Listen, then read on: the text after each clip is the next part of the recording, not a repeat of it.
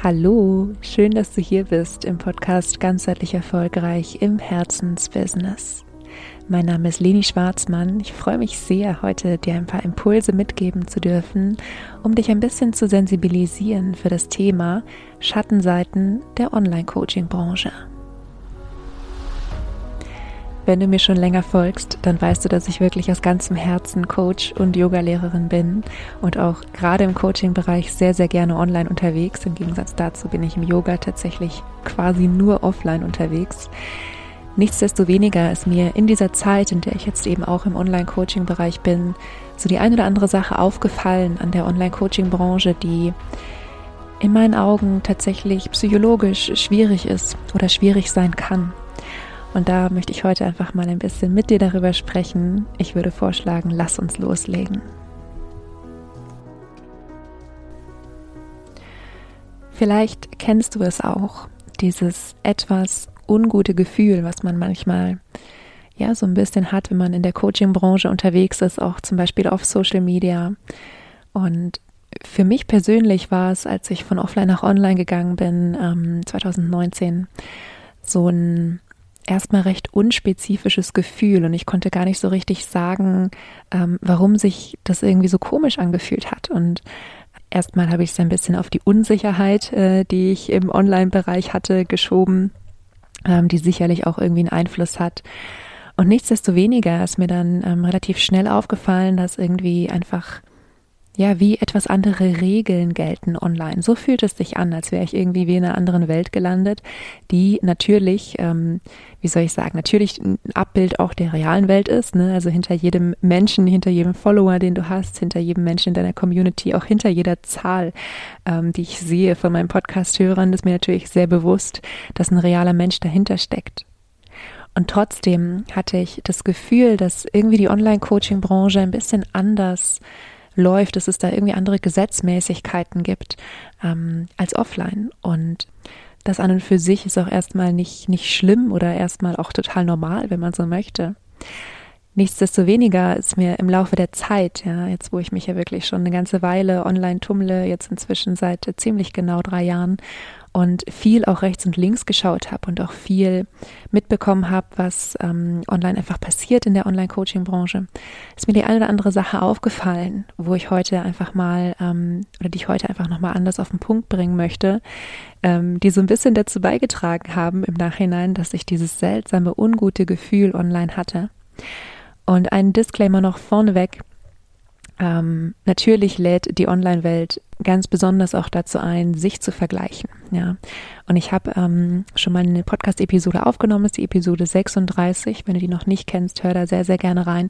Da habe ich darüber gesprochen, wie ein Coaching-Business letztendlich auch dein Selbstwertgefühl vermindern kann und was du dagegen tun kannst. Ja, also wie du auch hier im Vertrauen bleiben kannst. Ähm, ich verlinke die Episode in den Show Notes, kannst du ähm, später gerne nochmal reinhören, wenn das Thema für dich interessant ist. Und heute möchte ich ein bisschen allgemeiner über drei Aspekte sprechen, die irgendwie als, ja, als normal äh, hingestellt werden, die es aber meines Erachtens nicht sind, ja, wo die Realität ähm, anders sein kann. Und der erste Aspekt hier ist, dass meines Erachtens auf Social Media ganz besonders im Online-Coaching-Bereich in der Regel oft suggeriert wird, dass du nur dann ein guter Coach bist, wenn du viel Geld verdienst, ständig ausgebucht bist und gefühlt über Nacht eine Million mit deinem Business hattest. Und jetzt versteh mich bitte nicht falsch. Ja, natürlich gehört äh, Geld verdienen dazu. Wenn du mich kennst, wenn du meinen Podcast kennst, weißt du, dass ich hier sehr klar darin bin, ja, dass ähm, Geld eben das Tauschmittel ist, auf das wir uns im Moment auf dieser Erde geeinigt haben. Und ähm, ich bin oder ich gehöre nicht zu den Menschen, die das Gefühl haben, über allem zu stehen und auch über dem Geld zu stehen. Ja, ich bin sehr klar darin, ähm, dass wir natürlich, um ganzheitlichen Erfolg zu haben, auch einen gewissen Umsatz generieren dürfen. Ich möchte nur einfach mal den Gedanken in den Raum werfen, was ist denn, wenn es für dich nicht das Wichtigste ist, über Nacht Millionär zu sein? Was ist denn, wenn du gar nicht jeden Monat äh, siebenstellig verdienen möchtest oder sechsstellig? Was ist, wenn du total fein damit bist, ähm, keine Ahnung, 5000 Euro im Monat Umsatz zu machen oder was weiß ich ja, ist jetzt eine fiktive Zahl. Auch diese Zahl wird wahrscheinlich für einige werden sich denken, das ist aber wenig und einige werden sich denken, das ist aber viel. Und ich kann förmlich spüren, wenn ich mich jetzt mit diesem, mit diesen Gedanken, die ich hier in den Raum geworfen habe, sichtbar mache, kann ich schon förmlich spüren, dass jetzt irgendjemand äh, sagen möchte, ja, Leni, da hast du ein Money-Mindset-Problem und irgendwie das Gefühl, ähm, keine Ahnung, was, was man jetzt alles sagen könnte, was ich hier habe. Und genau das ist übrigens auch eine, meiner Meinung nach, eine der Schattenseiten der Coaching-Branche, dass ähm, sobald wir authentisch sind, uns sofort irgendwie, äh, wie soll ich sagen, auch unaufgefordert erklärt wird, wo wir angeblich noch irgendwelche Themen haben, die wir äh, zu lösen haben. Und auch hier, verstehe mich nicht falsch, wir haben mit Sicherheit alle, einschließlich mir, ein Riesenregal an ungelösten Themen. Nur die Frage ist immer, wann ist der Zeitpunkt, ähm, das zu lösen? Ja, und ähm, es steht niemandem zu, das empfinde ich tatsächlich als übergriffig, einfach auf Social Media dann Leute anzuschreiben und zu sagen, hier, äh, da und da habe ich das und das Thema bei dir gesehen. Ähm, willst du zu mir ins Coaching? Ja, und sowas passiert. Aber ähm, zurück zum, zum äh, eigentlichen Aspekt, den ich hatte. Ähm, vielleicht merkst du jetzt schon, ich könnte ganz, ganz viel über dieses Thema sprechen, aber ich möchte auch diese Folge als Impulsfolge relativ kurz halten. Ähm, ich hatte gesagt, oft wird suggeriert, man ist nur dann ein guter Coach, wenn man wirklich sehr, sehr, sehr viel Geld verdient, ähm, ständig ausgebucht ist. Äh, man muss irgendwie immer noch weiter machen wollen, immer noch mehr wachsen wollen, immer noch keine Ahnung, von Monat zu Monat seinen Umsatz verdoppeln. Sowas habe ich tatsächlich schon gehört auf Social Media, dass das eine Definition oder die einzig wahre Definition von Erfolg ist. Und es wird Menschen geben, für, das, für die ist das die Definition von Erfolg, ist auch total in Ordnung. Die Realität ist meines Erachtens aber, dass der Umsatz, den ein Mensch macht, an den ein Coach macht, erstmal gar nichts zu tun hat mit der Qualität seines Coachings. Der Umsatz, den ein Mensch macht, hat zum Beispiel ganz viel damit zu tun, wie gut in Anführungszeichen er im Thema Verkaufen ist, ja, welche ähm, Verkaufspsychologie oder welche Methoden er auch immer dafür nutzt. Aber ganz oft wird eben ja, suggeriert, dass unser Wert abhängt vom Wert unseres Business, wenn man es als Unternehmenswert betrachtet. Und das ist was, was ich zutiefst bedenklich finde, denn Menschen, also das menschliche Gehirn generalisiert das. Das menschliche Gehirn macht wirklich nicht nur daraus, ähm, keine Ahnung, mein Business läuft vielleicht eher mittelmäßig, wenn man das so sagen möchte, sondern ich bin eher mittelmäßig, was natürlich nicht die Wahrheit ist. Die Wahrheit ist meines Erachtens, dass jeder seine eigene Definition von Erfolg hat und dass jeder darüber nachdenken darf, was ist ihm eigentlich wichtig? Welche Werte möchte er wie ausleben in seinem Leben?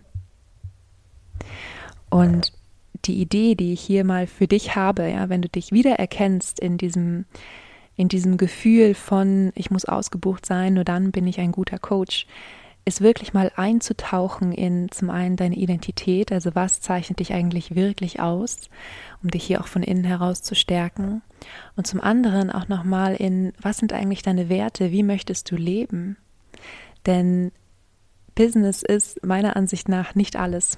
Oder wenn es Menschen gibt, für die Business alles ist, dann ähm, darf man nochmal hinschauen, ist das tatsächlich hier ein funktionales Muster oder steht dahinter ähm, was Dysfunktionales? Das sprengt jetzt für heute den Rahmen.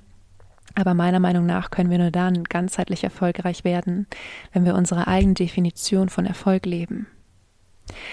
Ja, also ähm, ich, mit Blick auf die Uhr gehe ich mal weiter zum, zum nächsten Thema.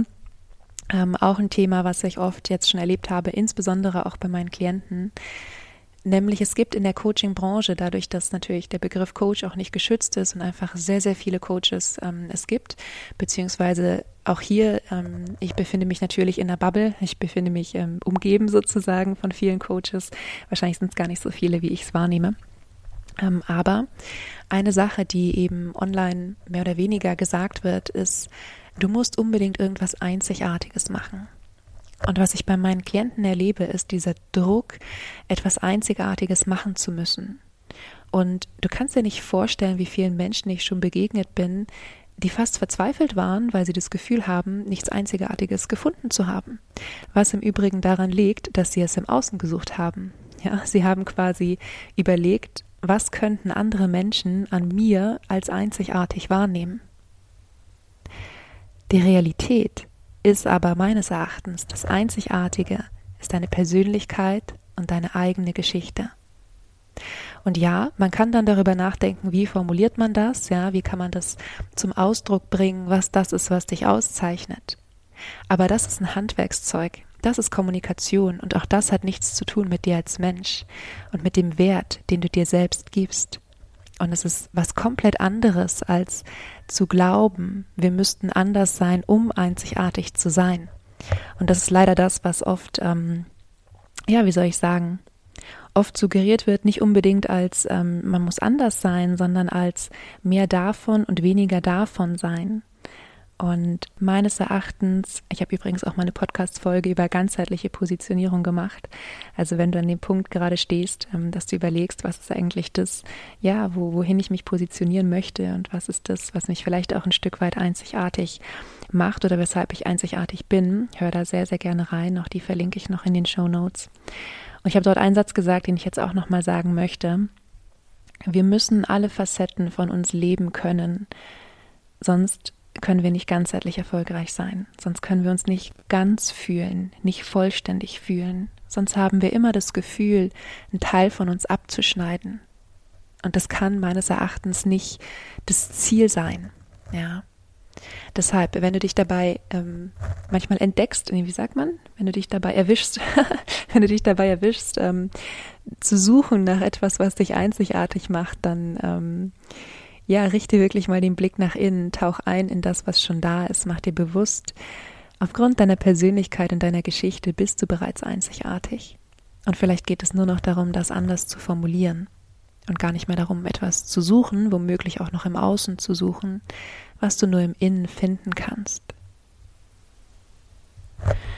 Ja, und der letzte Aspekt, auf den ich eingehen möchte, ist ähm, einer, den ich auch in ganzheitlichen und spirituellen Kreisen sehr oft wahrnehme, nämlich, dass suggeriert wird, wir müssten immer in, unseren, in unserer vollen Energie sein, beziehungsweise die Formulierung, die ich oft lese, ist, die Energie hochhalten.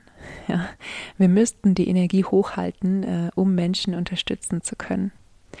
Und abgesehen davon, dass ich die Formulierung, die Energie hochhalten, ganz schwierig finde, weil ich mir immer so ein Männchen vorstelle, was hier zwanghaft irgendwas hochhält, was super anstrengend wirkt für mich. Ähm, abgesehen davon wird dadurch eben auch suggeriert, dass wir immer gut drauf sein müssen, dass wir kein Problem haben dürfen, äh, kein Thema irgendwie für uns haben dürfen, dass wir immer energiegeladen sein müssen. Ähm, ansonsten ist irgendwas nicht in Ordnung.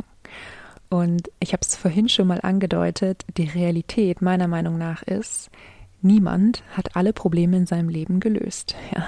Niemand ist ständig in, ähm, keine Ahnung, der höchstmöglichen äh, Schwingung und springt den ganzen Tag voller Freude durch die Gegend.